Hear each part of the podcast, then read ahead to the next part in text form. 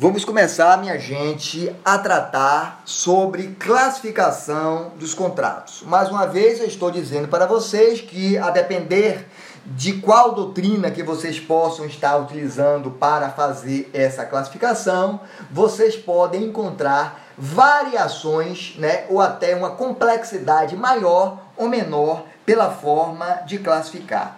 Primeira coisa que eu queria falar a vocês sobre classificação de contratos é se um contrato ele pode ser considerado típico ou atípico, certo? Típico ou atípico? O que é um contrato típico e o que é um contrato atípico? Minha gente, nós falamos que típico é todo contrato, certo? Típico é todo contrato que se encontra regulado por lei então, o contrato de locação é um contrato típico porque a lei de locação ele regulamenta a existência dos contratos de locação e toda uma disciplina locatícia, né? Durante uma locação você não faz o que você quer, você não exerce a ampla autonomia da vontade. A lei de locação buscando sempre o equilíbrio das partes contratuais, quais são elas? Locador e locatário, busca busca disciplinar as regras mínimas para a existência de uma relação contratual de locação. Por essa razão, nós dizemos que os contratos de locação são contratos típicos, enquanto atípicos são todos os contratos que não comportam previsão legislativa, certo? Eu quero dizer por, com, isso, inclusive, que os, é, existe uma forma de nós comercializarmos, né, através do, do contrato de factoring, certo? O contrato de factoring é um contrato que não tem que não tem é, previsão legislativa e por essa razão o contrato de factory é um contrato atípico. O contrato de franquia, a franchise, que decorre do direito norte-americano, né, a franchise tão utilizada na contemporaneidade também é um contrato atípico, porque é um contrato que não é regulado em lei, certo? Agora, partindo mais precisamente para a classificação quanto, quanto a se existe um consenso dos contratos, nós podemos classificar os contratos em contratos formais, contratos formais, também chamados de contratos solenes, e contratos que são informais ou não solene, né? Contrato formal também chamado de contrato solene, é aquele contrato em que a lei estabelece é, a sua forma prescrita, a sua forma adequada para a produção dos efeitos jurídicos, certo? Ninguém pode realizar uma fiança de, de boca. Né? A fiança ela só é considerada como válida se ela for expressamente prevista naquele contrato, certo? Então a fiança é uma é, uma, é um excelente exemplo de ilustração de um contrato formal, de um contrato solene. Lembrem vocês que eu, em sala de aula, cheguei a afirmar, por exemplo, que se o fiador ele é casado, para que o, o patrimônio comum do casal, porque fiança é garantia.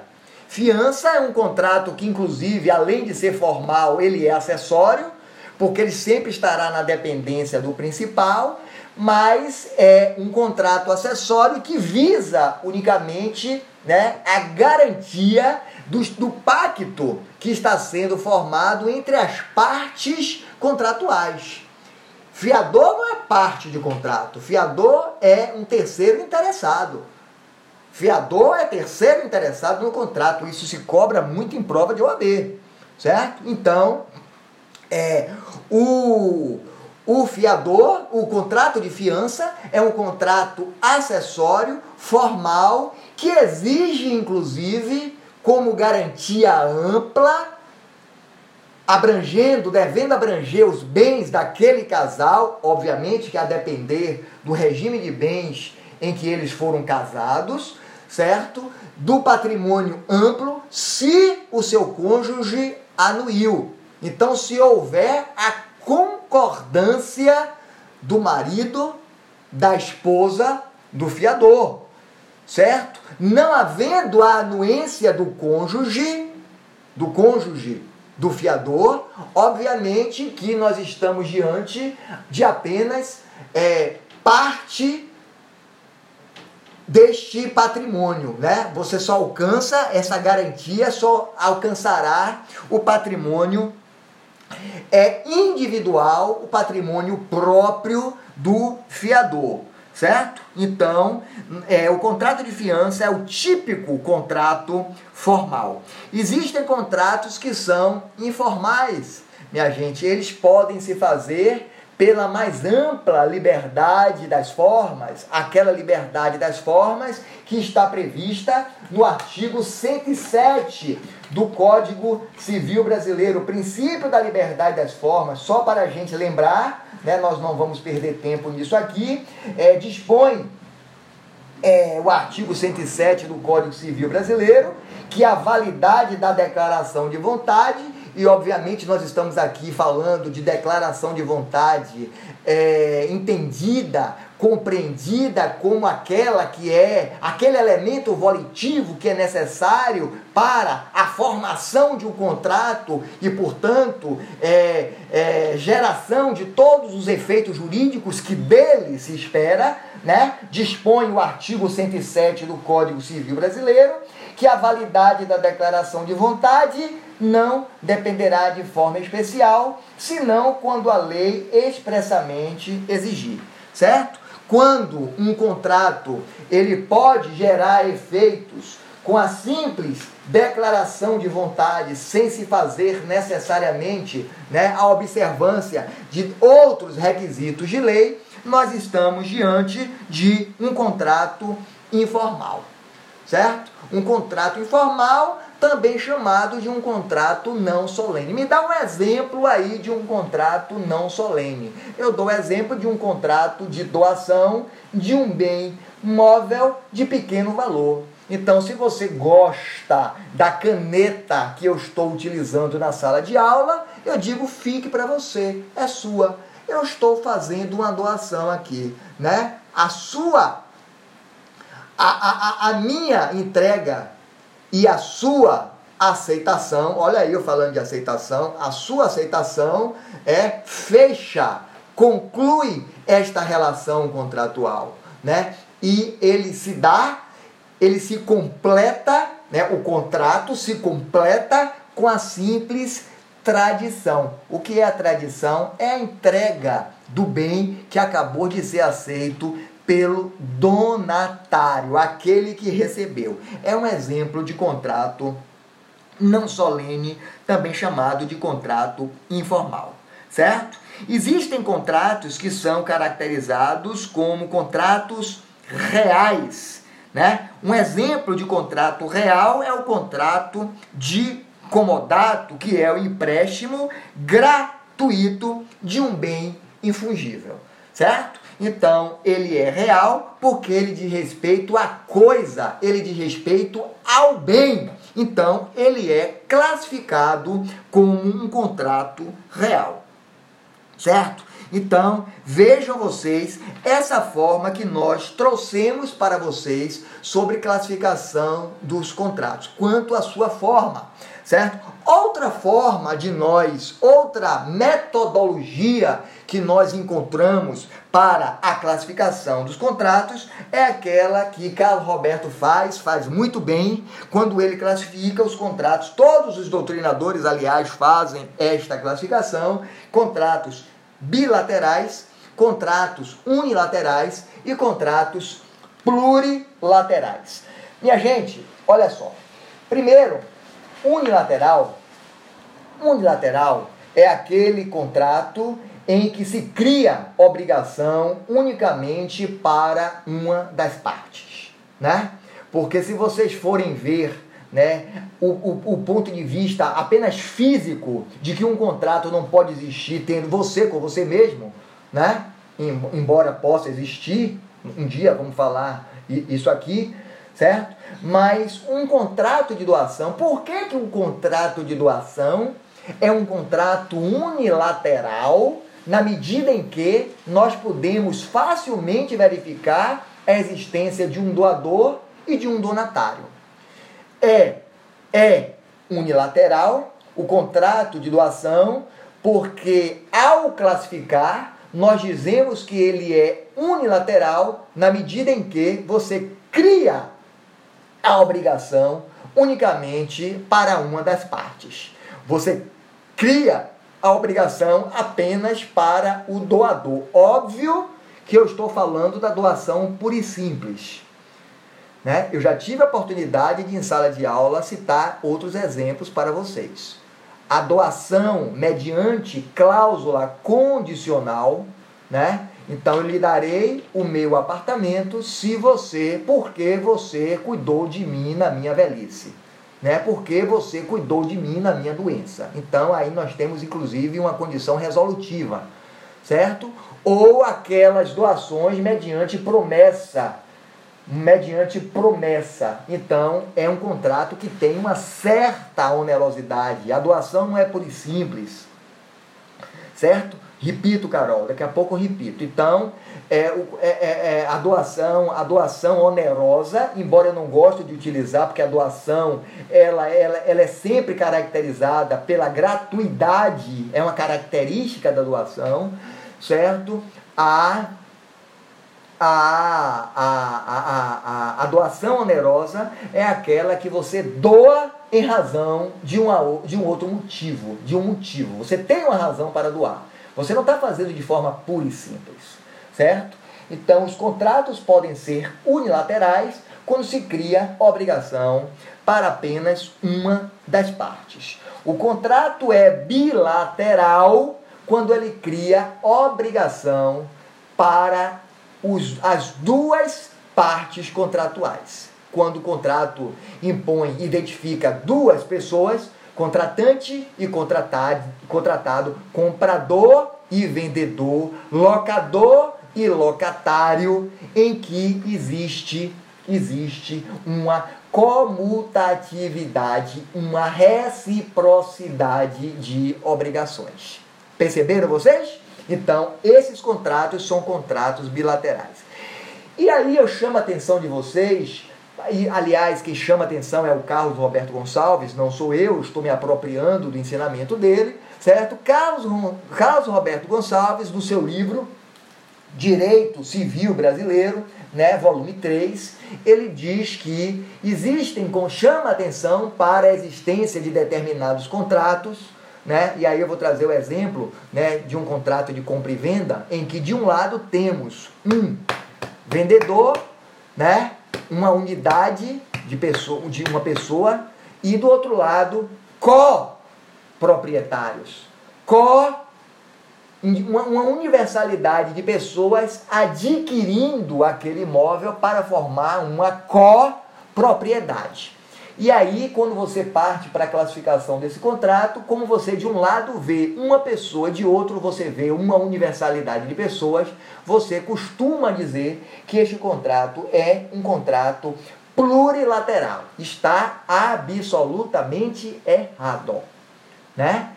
Se você tem de um lado um vendedor e do outro lado vários compradores, ainda mais recaindo sobre o mesmo bem, você continua dizendo que ele está, que você, que nós estamos diante de um contrato que é bilateral, certo? Pluri, plurilateral são aqueles contratos que contêm mais de duas partes, certo? Então, esse exemplo que eu acabei de dar para vocês de compra e venda não é um exemplo de contrato plurilateral. Os contratos plurilaterais, que possuem mais de duas partes, também chamados de contratos plúrimos, né? Nos contratos plúrimos, nós podemos verificar a existência de várias pessoas, de várias partes. É o que nós podemos verificar, por exemplo, nos contratos de consórcio, né? Um contrato de consórcio, quantas pessoas estão ali consorciadas, certo? Ou um contrato de formação de uma determinada sociedade de sócios.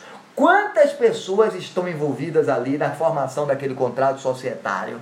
Então, ali temos uma pluralidade de pessoas, certo? Então, vamos seguir. Qualquer dúvida em relação a outras, a, a, a, a essas modalidades que nós estamos verificando aqui, eu vou pedir a vocês que nós possamos tirar no final da aula, que possamos seguir com a nossa compreensão aqui, certo? Então, para eu não me perder. Então, contratos, é, esses contratos em relação ao número de pessoas, eles podem ser contratos unilaterais, podem ser contratos bilaterais e podem ser contratos plurilaterais também chamados de contratos plúrimos, certo? De contratos plúrimos.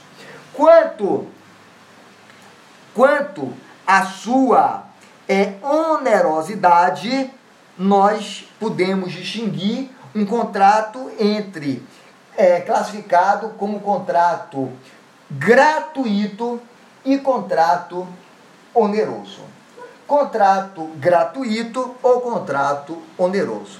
Chamo a atenção de vocês porque, a depender da doutrina que vocês estiverem pesquisando, vocês podem verificar que os contratos gratuitos também são chamados de contratos benéficos. Se uma prova de OAB quiser complicar, trazer um complicadorzinho mínimo para vocês, ela ao invés de falar de contrato gratuito, porque todo mundo sabe o que é um contrato gratuito, ele fala de, ele, ele de, denomina aquele contrato de contrato benéfico, certo? Então, minha gente, quanto às vantagens patrimoniais que os contratos podem nos apresentar, nos oferecer, nós classificamos esses contratos em contratos gratuitos e contratos onerosos, certo? Gratuitos ou onerosos. Gratuito ou contrato benéfico é aquele contrato que é, um dos sujeitos obtém uma vantagem independente da de sua prestação, da prestação que ele vai realizar. Então, o contrato de doação, por exemplo, é um contrato em que nós podemos verificar a renúncia de um direito. Alguém está ficando mais pobre para acrescer ao patrimônio do donatário ao patrimônio daquele que está recebendo a doação, que está se beneficiando. Por isso que nós dizemos que contratos benéficos. Então, o contrato é considerado gratuito ou benéfico se, por meio dele, um dos sujeitos obtém uma vantagem independentemente de uma prestação. Então, aqui no contrato de doação, pura e simples, repito, pontuo, certo? O donatário, ele está logrando uma vantagem independentemente da prestação que sua que não irá acontecer. Ele não presta nenhuma contraprestação, ele não se obriga a absolutamente nada em razão daquele patrimônio que está, daquele bem que está recebendo, certo? Então, isto é, é, é, a denominação, a conceituação que podemos trazer para um contrato benéfico, também chamado de contrato é, gratuito. Agora, oneroso em quanto, ainda falando, né, ainda classifica, classificando o contrato quanto à sua vantagem, oneroso é aquele contrato, oneroso é aquele contrato é, em que é, ambas as partes é, possuem obrigações mútuas, obrigações recíprocas. Então, é considerado oneroso se o fundamento da vantagem obtida pelo sujeito é uma prestação sua, certo? Então, o contrato de compra e venda, você somente recebe o bem se você se você efetuar o pagamento que é o próprio objeto do contrato de compra e venda. Né? Os contratos de locação são contratos que são considerados onerosos, porque para você utilizar daquele bem que foi entregue em locação, você somente utiliza se você efetuar mensalmente ou periodicamente, melhor falando, periodicamente, porque essa periodicidade pode ser anual, essa periodicidade pode ser mensal, essa periodicidade pode ser trimestral, semestral, conforme o contrato estabelecer. Normalmente, a periodicidade dos contratos de locação são contratos, são, são, são obrigações mensais, mensais. Certo? Então, minha gente, nos contratos onerosos, ambos os contratantes obtêm proveito desta relação contratual. Né? ok? Então, é o que nós podemos falar de contratos onerosos e contratos gratuitos. Minha gente, é outra forma de nós classificarmos o contrato, né? É, quanto à equivalência das prestações que eles que eles que eles admitem, nós faremos a classificação em contrato comutativo e contrato aleatório, certo? Eu, só que eu queria fazer um grande parêntese, um grande parêntese para este tipo de classificação quanto a equivalência das prestações existentes. Porque existem doutrinadores, existem doutrinadores que ao fazerem esta classificação também fazem como uma subclassificação, como uma outra classificação que se admite apenas para os contratos onerosos, né? Ou seja, ou seja, a aleatoriedade ou a comutatividade, que eu ainda não expliquei para vocês, é um traço característico de contratos que são onerosos. Você, para você ter que classificar um contrato como comutativo ou um contrato aleatório, necessariamente você tem que ter é o entendimento de que ele já é oneroso por excelência. Então, vamos aqui seguir trazendo esta, esses conceitos de comutatividade e aleatoriedade. Né? Disse comutativo o contrato oneroso, como eu acabei de explicar, se houver equivalência entre as prestações para as respectivas partes contratuais envolvidas. Então, eu citei, né, eu acabei de ilustrar para vocês um contrato de locação. O contrato de locação, ele é comutativo por excelência, minha gente. Porque o contrato de locação é um contrato que é comutativo por excelência. Porque ele, sendo um contrato oneroso, em que impõe uma obrigação recíproca, mútua, para locador e locatário, ele, né, a locação, ela admite uma equivalência para as partes contratantes, de forma que o locatário, o locatário aquele que utiliza o bem para sua moradia ou sua exploração comercial, a depender se o contrato for de locação residencial ou comercial, por exemplo, ele não estará sujeito é, a majorações por prazos inferiores ao que a lei determinar.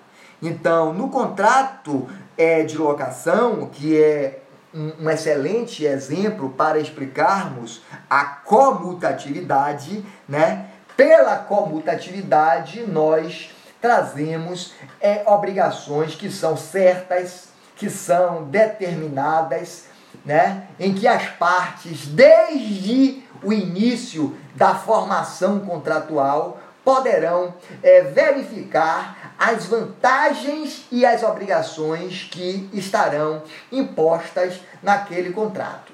Né? Então, esta ideia de comutatividade é uma noção que nos, que, que, que, que nos dá né, a a, a, a, obrigação de observarmos a equivalência das obrigações. Não existe um contrato comutativo em que apenas uma das partes possuam obrigações, certo? Então, é dever do locador, né, entregar o imóvel em perfeitas condições de uso, é dever do locador é, realizar, né, é, realizar é, a observância para cumprimento do contrato, é dever do locador realizar majorações nos prazos e períodos que a lei determinar,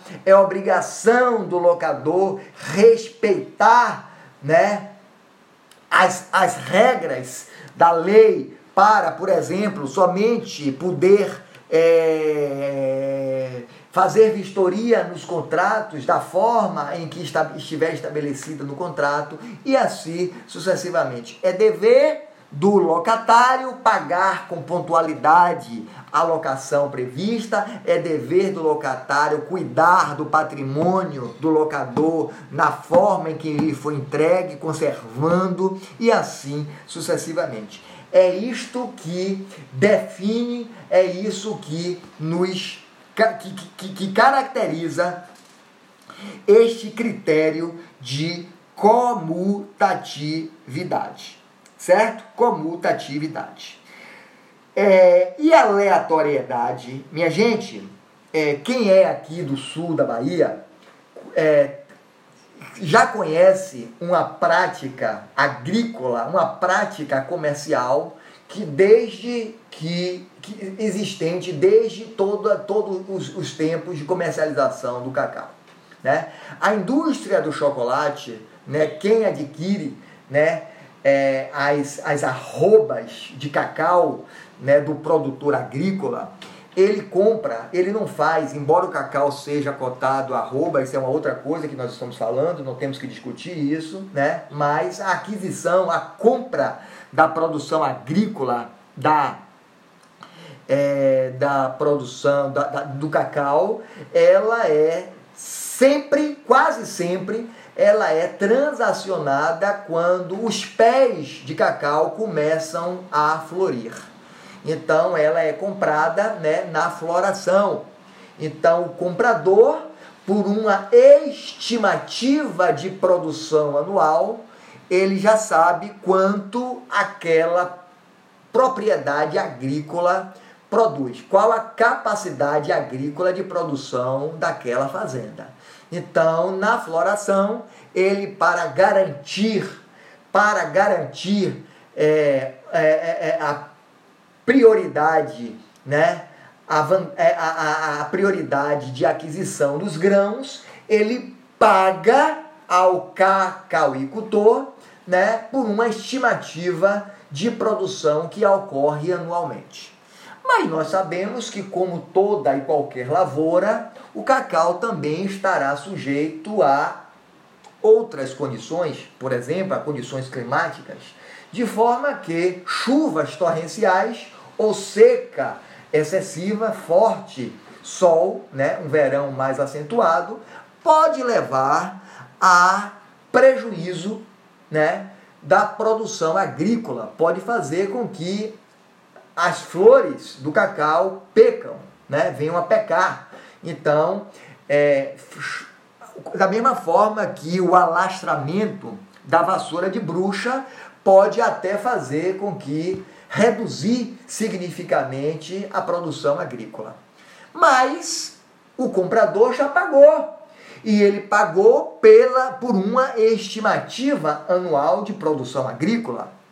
E é isso que caracteriza os contratos aleatórios, né? Será aleatório, minha gente, o contrato em que a prestação de uma das partes, e aqui, né, o contrato de compra da, dos grãos de cacau, ele é aleatório porque o devedor, aquele que se obriga a entregar os grãos que já lhe foram pagos, ele estará sempre na dependência de um evento futuro incerto. Certo? Então só Deus sabe como será o inverno, só Deus sabe como será o verão durante toda a safra daquela, daquela, daquilo que, que já lhe foi pago. Então, isto é um contrato aleatório. Ele está sempre condicionado né, a uma eventualidade futura e necessariamente incerta. Né? Então, nos contratos aleatórios, necessariamente existe uma obrigação condicional. Ninguém faz contrato de seguro né, tendo a certeza que vai morrer.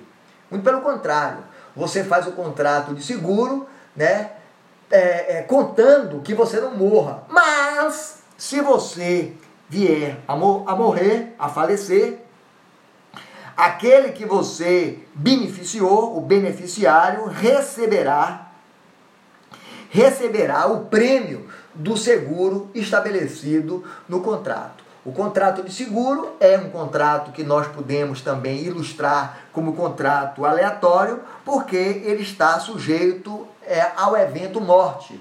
Né? A morte é certa, mas você não sabe quando vai morrer.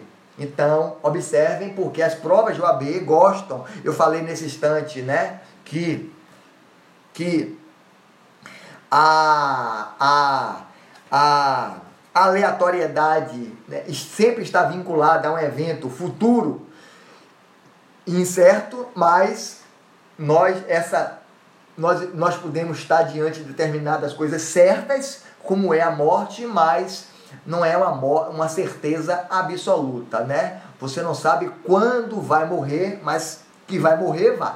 Então, o contrato de seguro é é uma, uma, uma, uma, uma um, um grande exemplo de contrato aleatório, certo? Então, o Código Civil Brasileiro, no artigo 458, aqui eu gosto de chamar a atenção em relação a isso, né? O artigo 458, que trata dos contratos aleatórios, já vimos inclusive que a inflação não pode ser é, tomada como algo que é incerto, né? Então, aquele, aquelas propagandas que prometem, né? A revisão de contratos de financiamento de veículo, por exemplo, certo? Em razão de uma, uma inflação que nos tomou de surpresa e criou, onerou substancialmente aquela prestação, né? a inflação não pode ser contra, é, é, caracterizado como traço que seja incerto, certo? Você tem que sempre estar, a inflação está sempre sujeita às políticas econômicas de um Estado.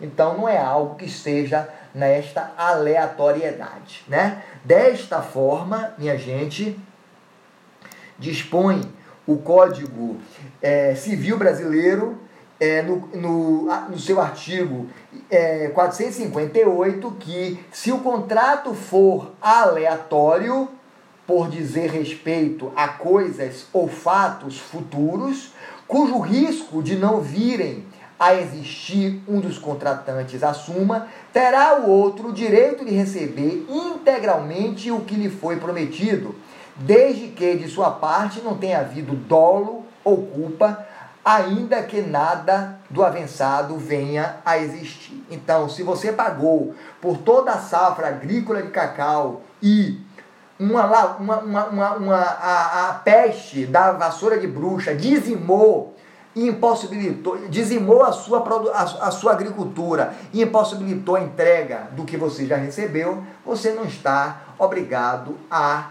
restituir nada àquele que lhe pagou. Ok, minha gente? Alguma dúvida? Vamos seguir? As dúvidas a gente tira no final.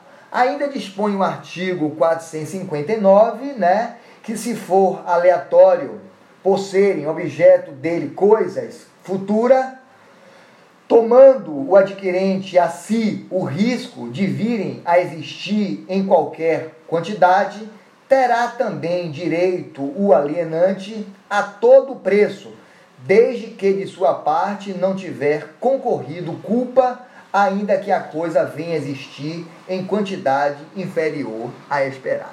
Sempre eu estou trazendo para vocês, certo? A estreita observação que devo, devemos ter, que devemos guardar em relação à boa fé objetiva.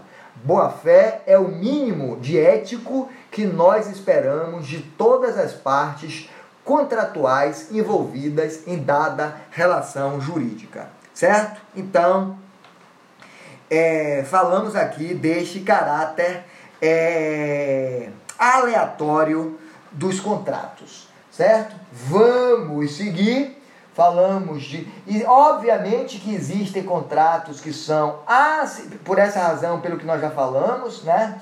Existem contratos que são aleatórios pela sua própria natureza, né? Eles já nascem sujeitos a essa aleatoriedade, né? O contrato, o contrato de seguro, o contrato de seguro é um contrato, né? Pela sua própria natureza, ele é aleatório mas existem contratos que são acidentalmente aleatórios, né? É, eu, eu, eu falo isso porque existem questões que gostam de complicar para vocês, né? Então, o contrato de compra e venda é, ele pode estar sujeito a uma certa aleatoriedade. Por isso a gente diz que o contrato de compra e venda ele pode ser um contrato acidentalmente aleatório, né? Os contratos, minha gente, acidentalmente aleatórios, eles podem ser subclassificados em duas espécies, né? Venda de coisas futuras e venda de coisas existentes, mas expostas a riscos. Então, obviamente que quando você está falando de uma venda de coisa futura, será, será que aquela coisa vai existir, né? Quando chegar o tempo da sua entrega, de sua tradição, então ele está aí, né, sujeito a uma aleatoriedade, aleatoriedade, mas uma aleatoriedade que é acidental, né? E a segunda situação dos contratos acidentalmente aleatórios venda de coisas existentes, mas expostas a risco. Então, aí também, né, essa, esse risco em que implica a coisa, ele nos traz a possibilidade da aleatoriedade. Então, é, naqueles contratos que têm objeto coisas futuras, o risco pode referir-se à própria existência ou à quantidade. É possível que tenha menos. Então, é, é, é, o contrato de venda, né? o contrato de venda da safra de cacau que eu coloquei aqui para vocês é um contrato acidentalmente aleatório, certo? O risco que nós falamos da, da existência está tratado no artigo, vou anotando aí, 458 do Código Civil Brasileiro, certo?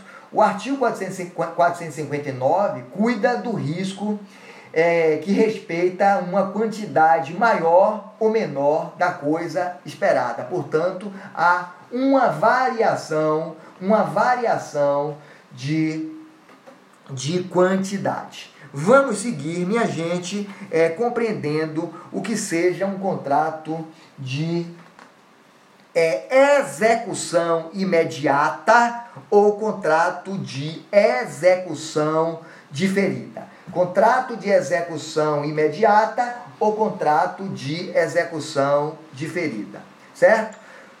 O que é um contrato de execução imediata? Gente, é, eu, eu, eu, eu já li passagens do Código Civil Brasileiro para vocês, eu já trouxe ilustrações em sala de aula de contratos que nós designamos de serem contratos de execução imediata ou outros de, e de execução diferida. Bora lá.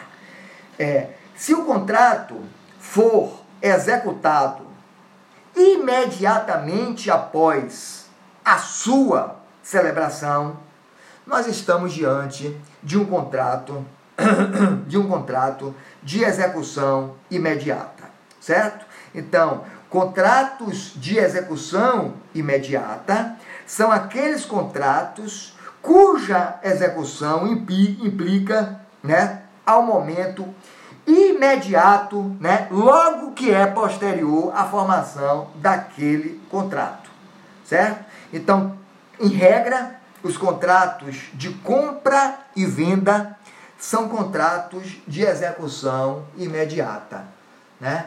Logo após você concordar com o objeto, com o bem que você está adquirindo e com o pagamento, você recebe ele, então ele se executa, ele cumpre a sua finalidade imediatamente. Me lembro que isso foi um exemplo que eu trouxe né, sobre a formação dos contratos no início do nosso semestre.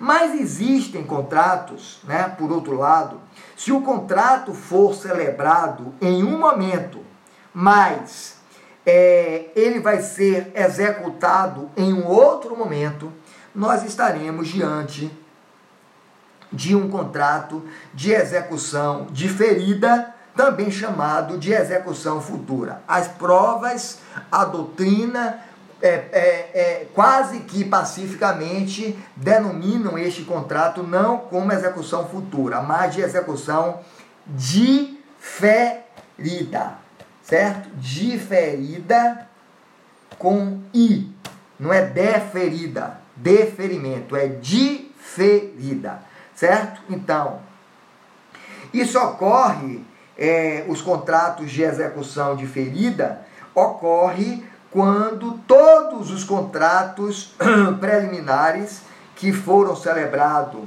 é, não, é, é, não foi possível né, naquela ocasião. Então, é, é necessário se celebrar o contrato definitivo.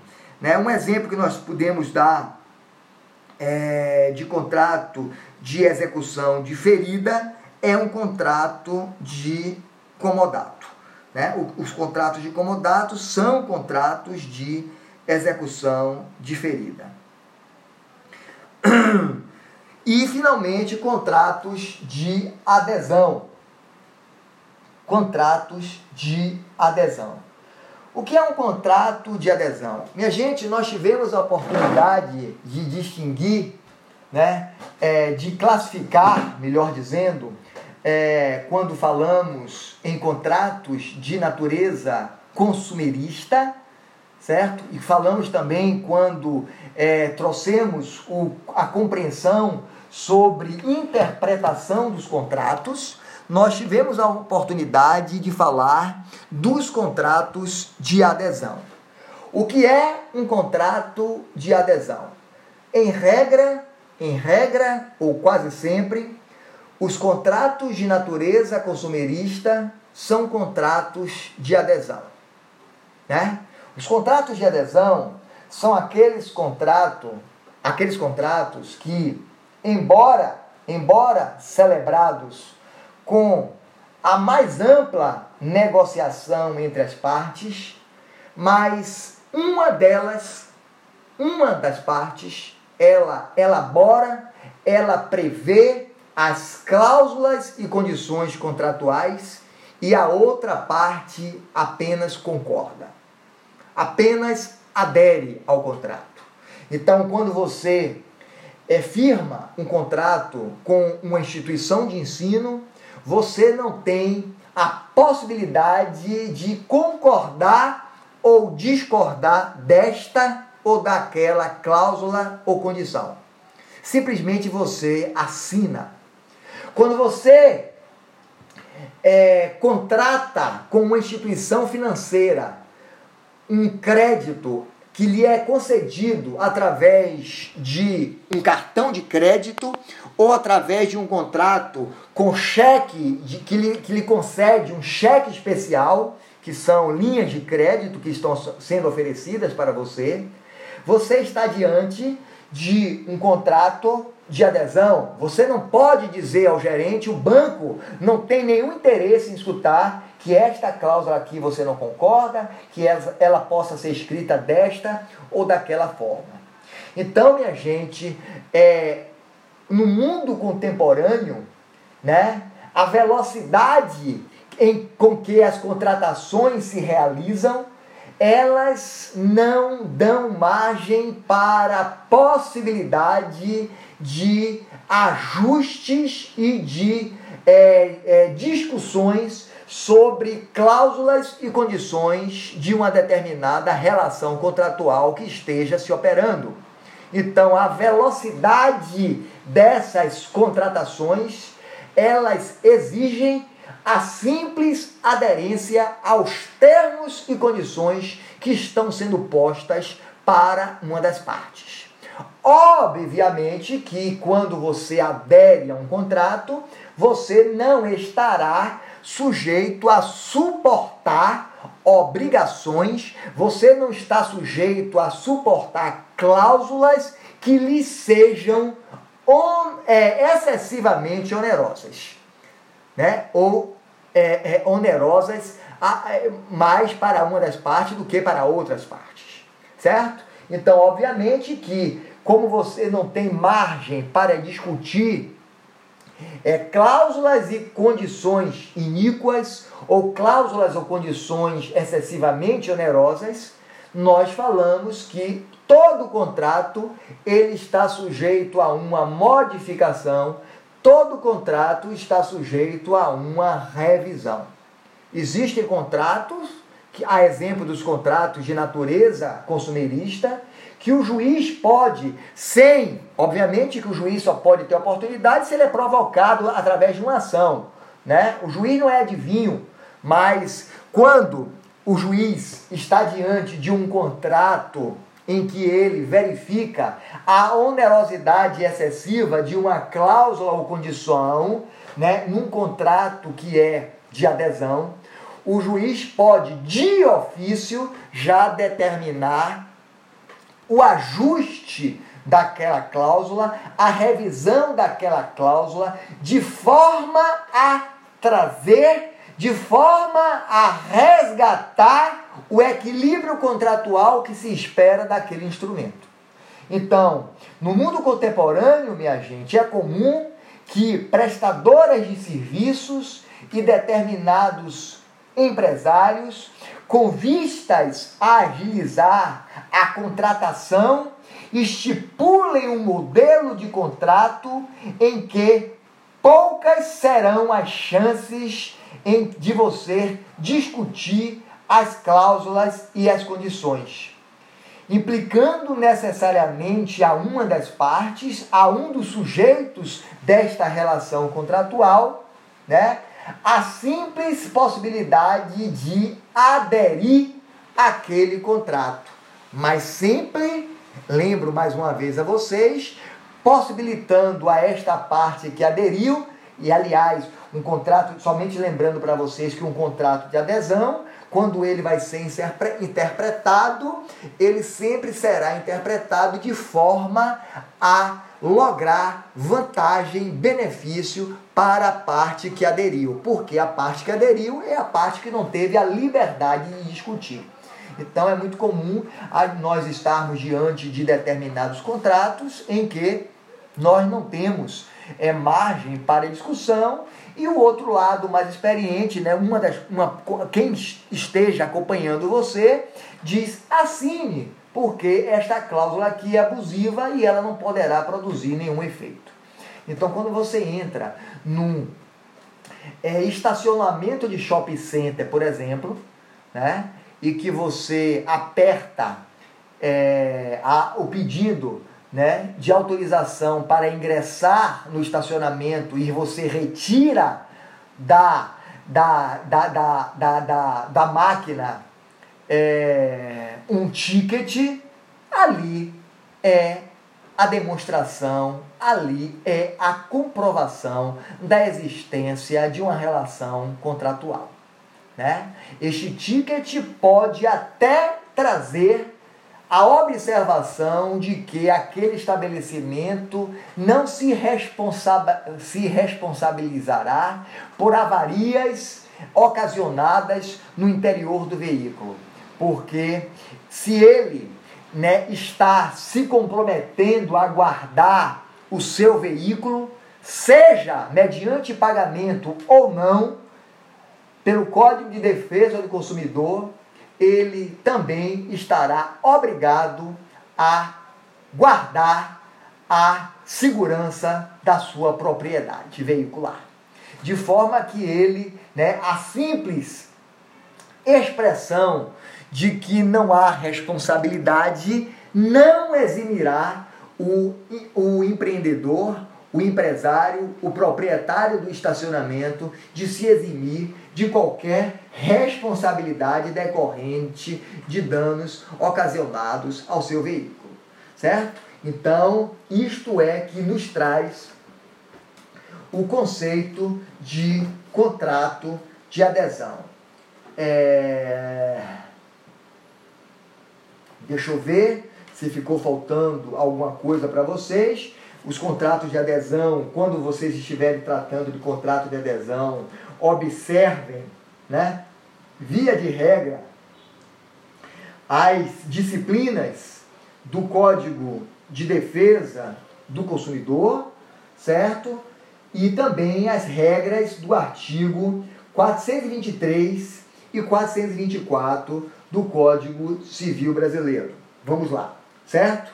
Vamos lá. Então, dispõe o artigo 423 do Código Civil Brasileiro que quando houver na contratação de adesão cláusulas ambíguas ou contraditórias, né? Então, necessário se fazer uma interpretação deste contrato, deve-se adotar a interpretação que seja mais favorável ao aderente, aquela parte que esteja aderindo ao contrato.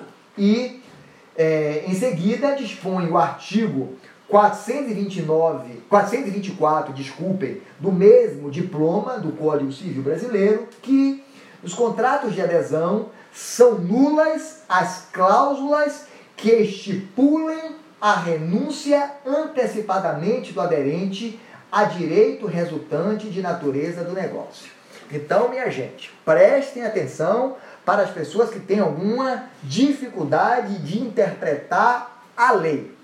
Quando um contrato já tiver a previsão por meio de cláusula em que a parte, né, a parte aderente, a parte que esteja assinando o contrato, é, ele esteja desde já a, a renunciar seus direitos, né, a abrir mão dos seus direitos, a expressar que ele não poderá buscar qualquer prejuízo através de uma ação própria, esta cláusula, esta condição, ainda que seja uma renúncia voluntária do aderente, ela entende, ela é compreendida como uma condição, uma cláusula, uma disposição que é nula de pleno direito. Ela possui nulidade absoluta e, por conseguinte, ela não produzirá nenhum efeito. Ela é compreendida, inclusive, como cláusula não escrita. Não escrita. De forma que aqueles contratos de adesão que vocês popularmente costumam ouvir como contratos leoninos, eles são contratos leoninos porque eles obrigam excessivamente apenas uma das partes. E obviamente que eles implicam em renúncia de direito ou assunção, assumir obrigações que sejam excessivamente onerosas para o aderente. E, consequentemente, esses contratos, né, essas disposições contratuais, elas não produzirão nenhum efeito, certo? Não produzirão nenhum efeito, certo? É, contratos personalíssimos e contratos e contratos impessoais.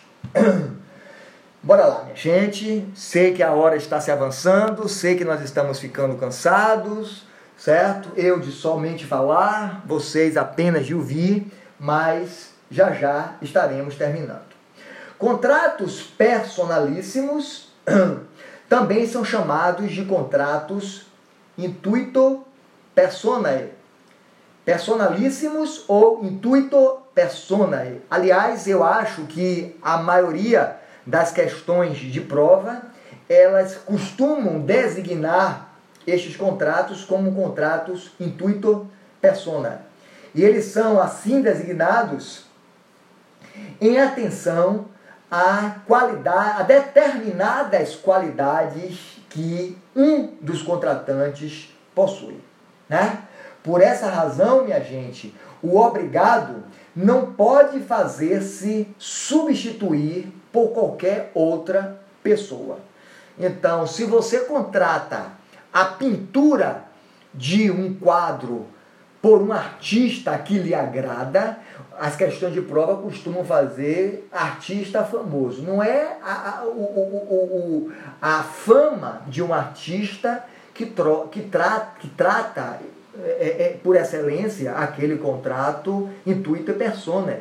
Né? Eu, você pode gostar de um traço meu, então você estabelecer que aquele quadro seja pintado apenas por mim e eu nunca fui um artista plástico, eu sou um simples advogado, eu sou um simples professor universitário, mas você descobriu em mim esse trato esse traço, esse traço artístico, eu me lembro perfeitamente que eu falei para Edna, para uma nossa, para uma colega de vocês, né? Uma situação dessa, é, aliás, não, foi na turma de obrigação, né, em que eu descobri Edna é, um traço, uma veia artística, e eu formei, eu tra, tra, tra, é, é, é estabeleci um contrato com ela, em que eu, mediante um determinado pagamento, criei para ela a obrigação de me entregar uma determinada, determinada pintura. Ocorre que depois que ela contratou comigo, ela se apavorou, ela deu conta que poderia ser incapaz de cumprir a obrigação de me entregar né, o quadro que eu encomendei. E ela aí vai, né, e até assumindo um prejuízo enorme, ela contrata a, a pintura do melhor artista de Salvador. Gente, ela está inadimplente comigo. O contrato personalíssimo, o contrato intuito persone, é aquele que guardou no ato da contratação, no ato da pactuação contratual, a obrigação de ser executado por aquele que eu determinei. Então eu não gosto de trazer esta, esta, este traço que é que é nos informado, por exemplo, por Carlos Roberto Gonçalves, que o contrato intuito persona ele é celebrado em razão de qualidades essenciais de uma pessoa, mas não. É quando você estabelece quem deve executar. Ele é personalíssimo por excelência. Existem outros contratos que são impessoais, né? Eles, eles é, é, são aqueles contratos cuja prestação pode ser cumprida por qualquer pessoa. Então, se você vai na minha, na minha construtora, né, você é meu amigo, você vai na minha construtora e você merece de mim a melhor atenção. E quando nós estamos fechando o contrato para construir uma raia de piscina na sua casa, por um acaso entra o meu melhor mestre de obra. E quando o mestre de obra entra, eu digo: olha, quem vai na sua casa na segunda-feira iniciar a execução da sua piscina será esse aqui, ó, João e os seus três ajudantes, porque é a melhor equipe que eu tenho na minha empresa. E quando